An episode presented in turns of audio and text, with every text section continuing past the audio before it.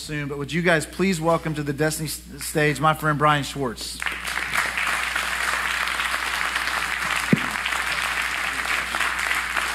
Appreciate you.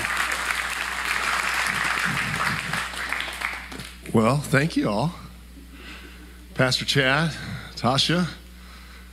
Man, look, look at that. Full beard. Can we take that down? it's like a glamour shot. Hey, guys. Um, yeah, I just, uh, Chad and I were talking a little bit earlier, um, just spent a little bit of time together, and we're just in a unique season in the body of Christ. Um, that's not a very profound statement. We're in a season that is is pretty intense. Would you guys agree? And it's easy to like look at everything and be negative and critical and even a little pessimistic at times. And uh, I was flying over yesterday and was just praying, um, praying and doing my best to seek His face on a plane ride, which is not always easy. And I just heard this little whisper in my my brain, my heart. I don't know how you hear God. I just hear little phrases at times, and I I've walked enough uh, with him to, to blame it on him when I get those in my head because I'm not not that smart.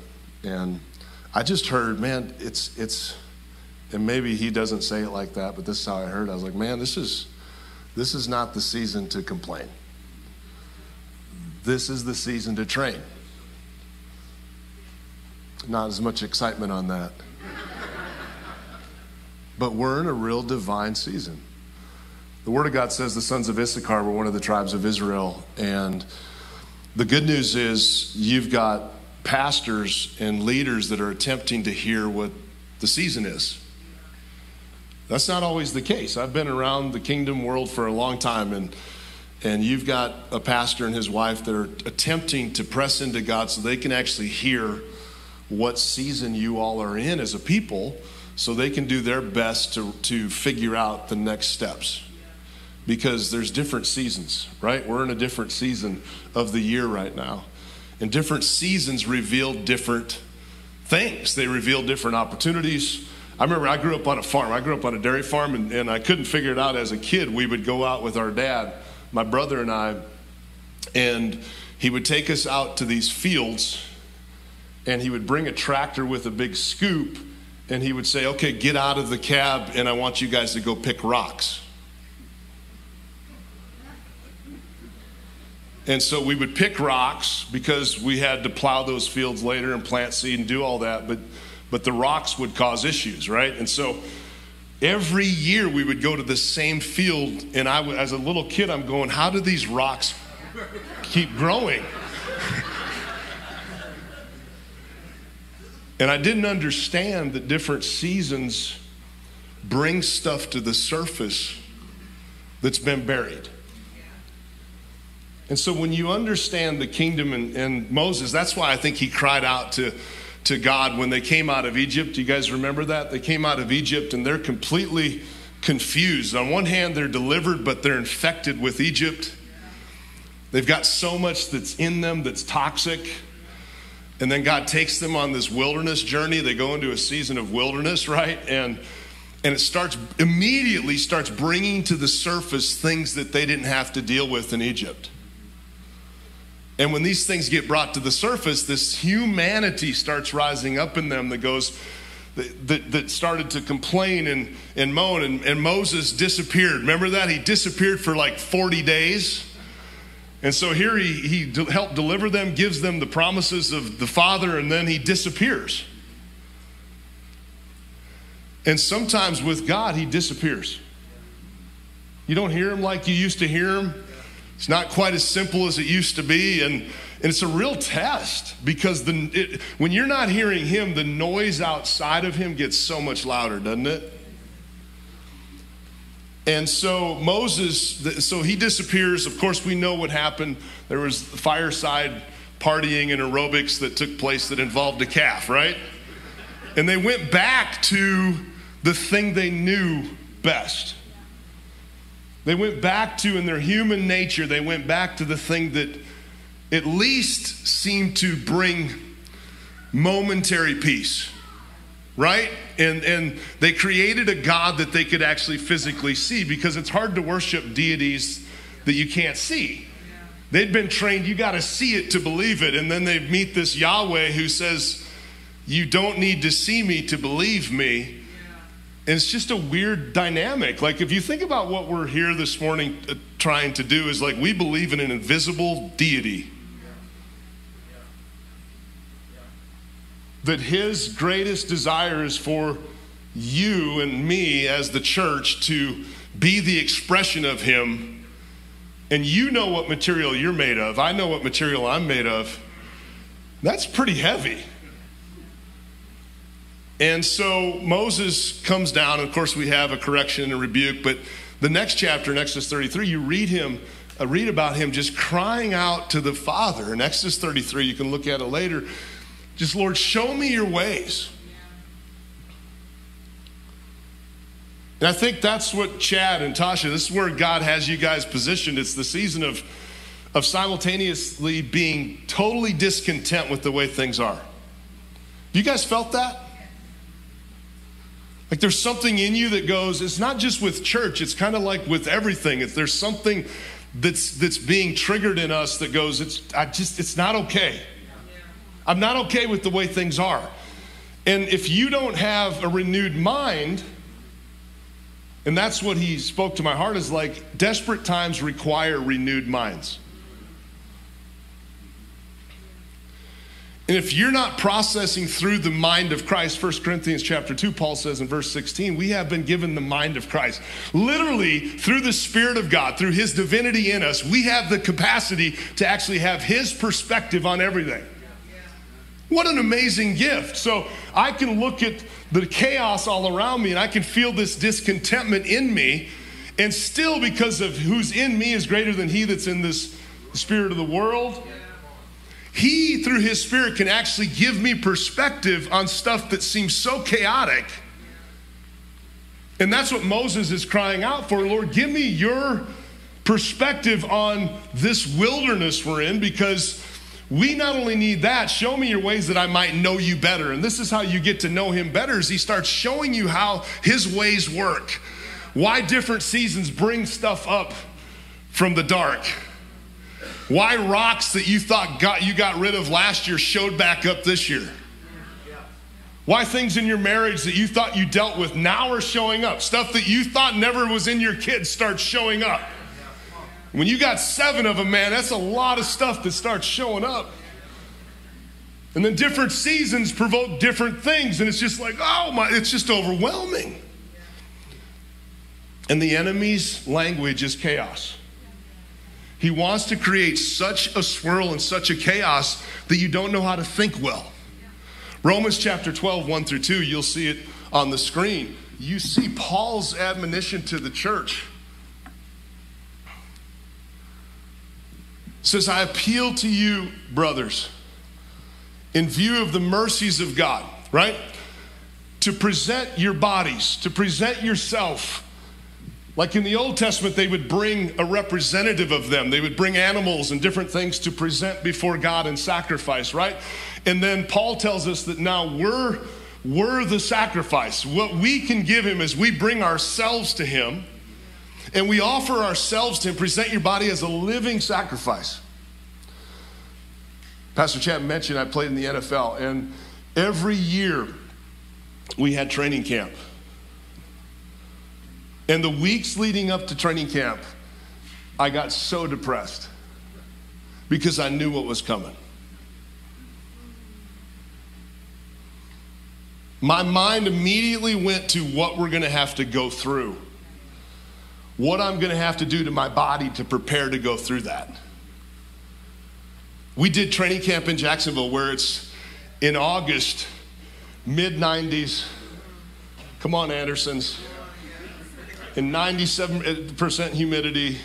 Every day at 3 p.m., the skies open up and rain. And I had a coach named Tom Coughlin that never took a break. He, he, it didn't matter if it was lightning. Didn't, it's like you're going to practice through every storm.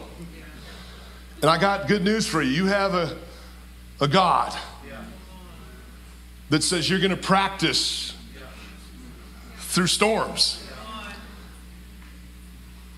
Jesus trained his disciples. Church, we're going into this season of training. And we got to get ready for training camp. I mean this prophetically. I, this is no, this is not me going, hey guys, let's think. No, I'm telling you, whether you want to or not, God's going to take you into training camp. Because in the kingdom, there is no practice squad. We had a 53 man roster, and then we had another roster that was called the practice squad. And the practice squad were dummies. I don't mean mentally. They were used as like tackling dummies. They were positioned to like give their bodies to to give themselves. We put the scripture back up. They were they literally gave themselves their body as a sacrifice. As an athlete, when I read this scripture, I understand what's required. My body, as an NFL player, especially a middle linebacker, I had to give my body as the sacrifice. And Paul is challenging the church in view of the mercy of God, in view of the reality that, that he chose you out of every other human. He chose to put his spirit in you. He called you, Romans 8 29 says, Those he called, he justified. Those he justified, he predestined to be conformed to the image of his son Jesus. Those he predestined, he's glorified. So you're in this process while you're in this earthly realm. He is literally taking you through a training for an age that's yet to come. That's what's hard about walking with Jesus. You're training for something that's not come. And you get little glimpses of it. And then storms hit. And you lose the glimpse of it. And how easy it is to become human again to be dominated by human emotion and human feelings. He's saying, give your body as a living sacrifice, holy and acceptable to God, which is your spiritual worship. Holy and acceptable. Holy means set apart. Just like when I got the call on draft day, I was 1995. I'm sitting in a one bedroom apartment in Phoenix, Arizona. I played at a little Division two school in South Dakota. And I had this opportunity that got put in front of me. I just got married. I graduated college, just got married to my college sweetheart. We moved out to Phoenix to go into training mode because I knew scouts and teams were coming to time me and watch me and evaluate me and examine me. In church, we're in a season of examination.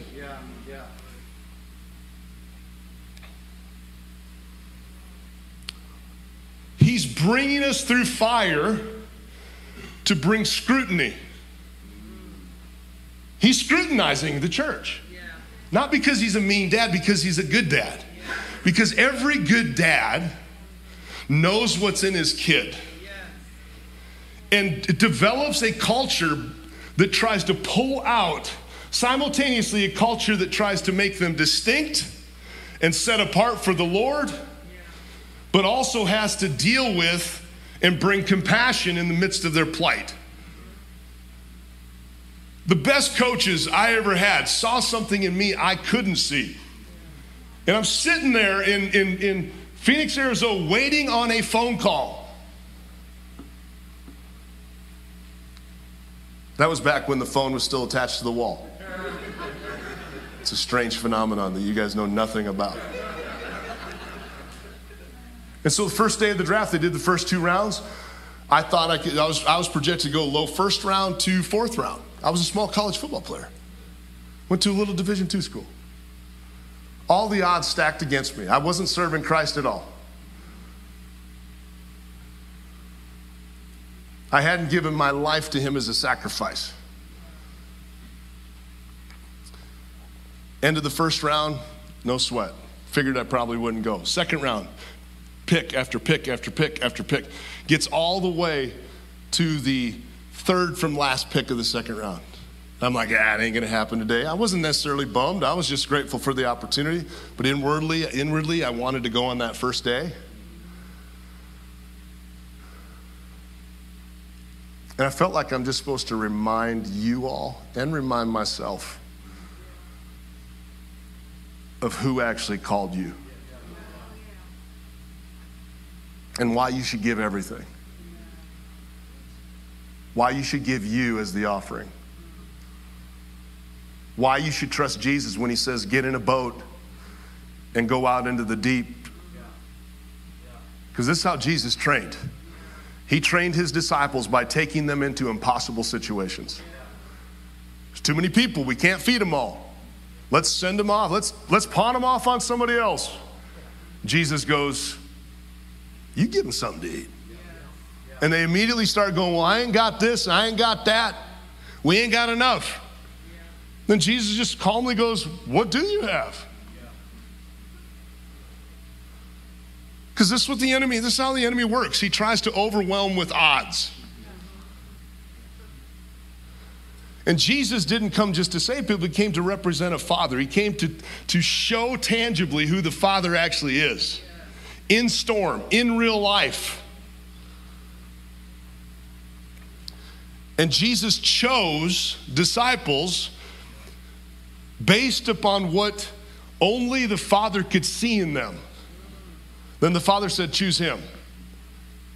And in the natural, Peter wasn't the first choice.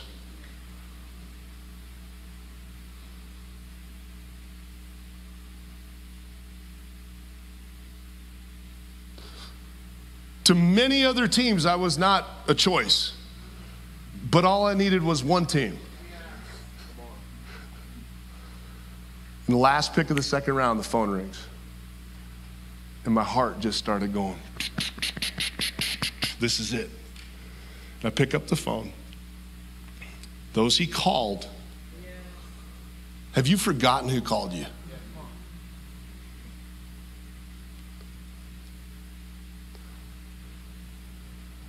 Because I got good news. Like, he who started something in you, Philippians 1 6 says, he is faithful to complete it in you. Philippians 2, later in the chapter, it says, He is willing and working in you to transform you. It's He who's working and willing for His good pleasure. Pick up the phone. Hello? Schwartz. It was Tom Coughlin. You ready to be our middle linebacker? What do you think my response was? Do you think I hesitated and was like, oh, I don't know, coach, let me think about it? Still keeping my options open. No, it was an immediate because of why? Because of the magnitude of the reality of the one who was calling it caused me to immediately surrender everything, move to a city I'd never been to, ditch my crappy old furniture. Excuse me, can I say crappy? Okay. Ditch all of it, count as rubbish. Remember, Paul said that in Philippians 3 I count everything as dung compared to knowing him. To, to just know the experience of what I was about to step into Everything inside of me said yes. Wasn't counting the cost, what didn't even care about camp. I just was set free. I was no longer an amateur, I was a pro and a second round pick. So I knew what was coming. Money was coming. More money than I'd ever seen in my entire existence. I knew what was going to be provided. First class tickets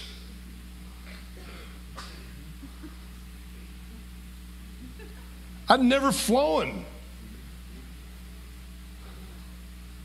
It caused me to like recalibrate everything in my life to go after the promise because there was a prize.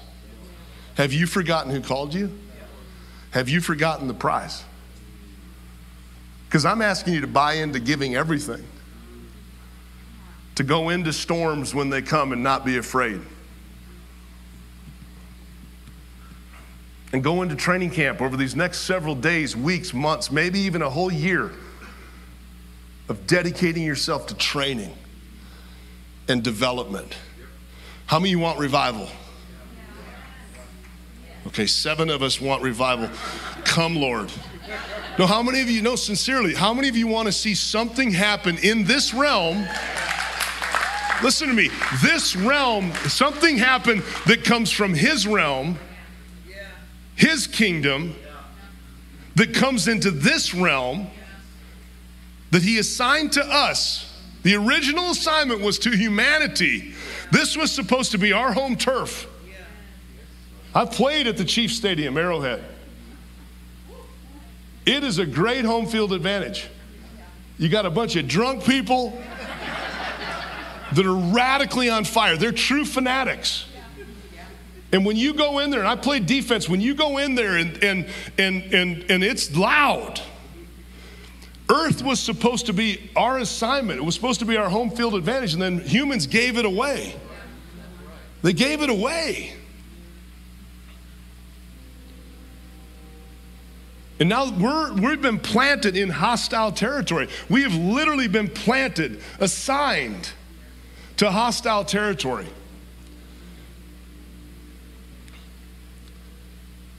Go back to that day when God called you. Remember, Matthew said there's many are called, but few are. What does that mean? If you look at the parable, basically it, it's this many got invited, but many didn't say yes because they were preoccupied with so many different things. I get it. In a room like this, you're preoccupied with so many different things. Then you come in here and we try to convince you give up everything and go all in. And it sounds sexy when you're in here, and like the worship songs were great today. Man, wasn't that great? Like we literally got to participate in the divine nature this morning. Second, remember Second Peter 1, Peter said through the promises of God and getting to know Jesus, we get to participate in the divine nature. You literally got to participate in the divine nature because corporately, when two or more are gathered, He's there. So we've got Him here, we've got the Spirit in us, and we've got music helping us, and then we're releasing the Word of of God and the angels of God in Psalm 103 says, when the word of God is released, the angels come to perform that word. Like God was doing stuff in you this morning you didn't even know He was doing, and you may not know it for three months. We're asking you to buy into that and go all in.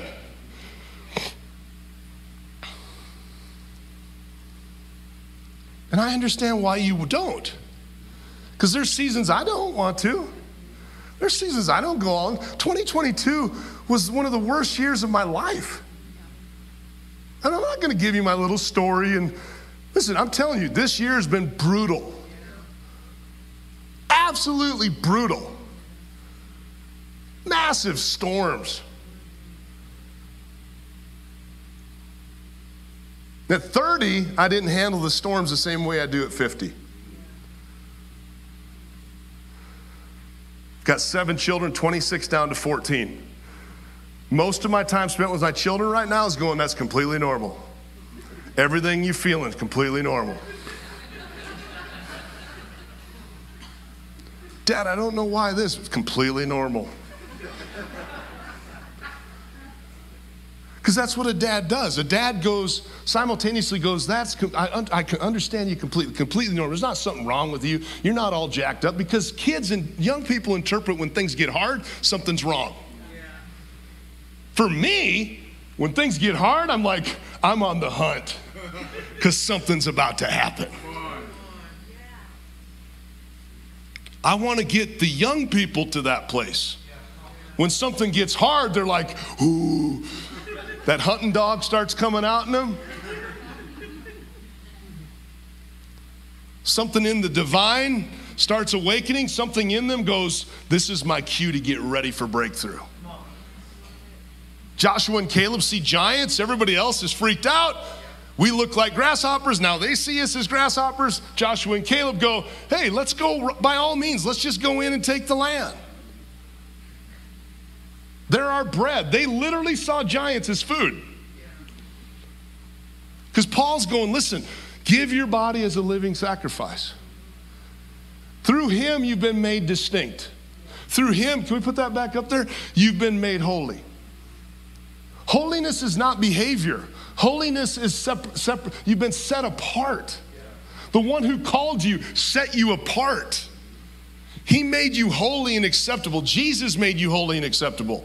You can try to run from that. You can try to self destruct. David said, Man, when I'm in heaven, you're there. And he said, When I make my bed in hell, you're there. You can try to run from it. You can try to get out of the calling. You can try to go, Why did you choose me? At some point, you just need to yield to the reality that he chose you. In spite of you, in spite of your family history, in spite of your family tree, in spite of your current dysfunction, he chose you. He sets you apart. He made you distinct. And then the next verse, he goes, goes into this. He says, Don't be conformed. Don't let this stinking world system squeeze you into its mold because it's producing seed after its own kind. But you've been given, Peter says, imperishable seed. What's in you is not perishable. You've been born again. 2 Corinthians 5:17 says you're a brand new creation. You're, you're after his kind. He says, Don't be conformed, but be transformed. Why? Transform. I see it written, unless I'm reading it wrong, is that say tra- transform? And that Greek word for that is metamorpho. And you guys know the example, right, of the caterpillar and butterfly. It's the greatest example of metamorphosis. Carry the same genome, but it becomes something completely different. When you're born again, you carry the human genome, and now you've got a new spiritual genome. And the more you give yourself, your body, your time, your energy, your effort, you give you as the offering, because Ephesians 2:10 says you're his masterpiece, you're his literal masterpiece, individually and corporately. You're his masterpiece. When God took Eve out of Adam, he, he took the substance that was in Adam, that was the substance that he breathed into him. He took the same substance from the man and put it in the woman. They're of the same substance. When you're born again, you were born again from an age to come, not this age. You're born again from a different realm. Before you were in your mother's womb, He knew you. You've been set apart. And so when storms hit, when you get into these moments, the way to be transformed is to look through the lens of Christ.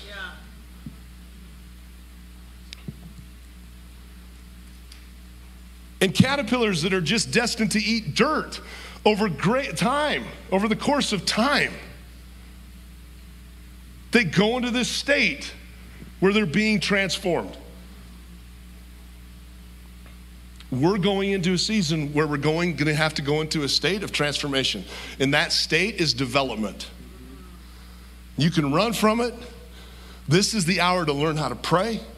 This is the hour to learn how to fight. This is the hour to take up your weapons of warfare and figure out how to use the Word of God properly. This is the time to ignore those that have an appearance of godliness but deny the power of it.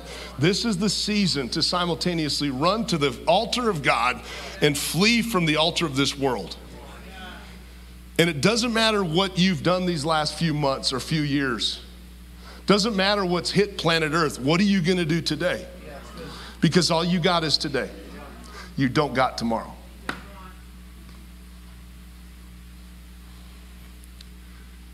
And through this process of training, storms, seasons, you start discerning His will because you're being tested. Testing reveals what's not in you and what's in you.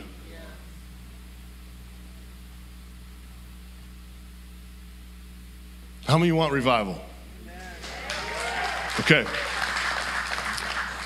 Are you ready when it hits? Have you studied when revival hits? Mass repentance. Are you ready to repent? Repentance isn't just changing what you think, it's changing how you think about everything. Are you ready to filter through the lens of Christ? Filter your cultural stuff, filter your political ideologies.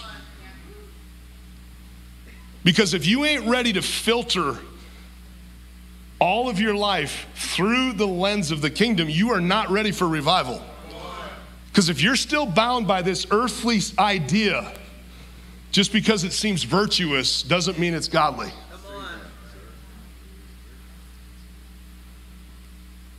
Are you ready for him to, like, literally reveal to you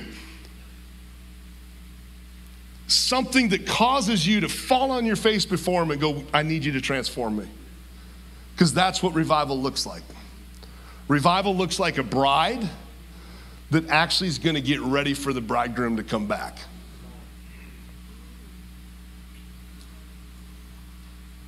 And until he comes, she gets ready. She deals with all of it, not just the easy stuff. So, who wants revival? Ha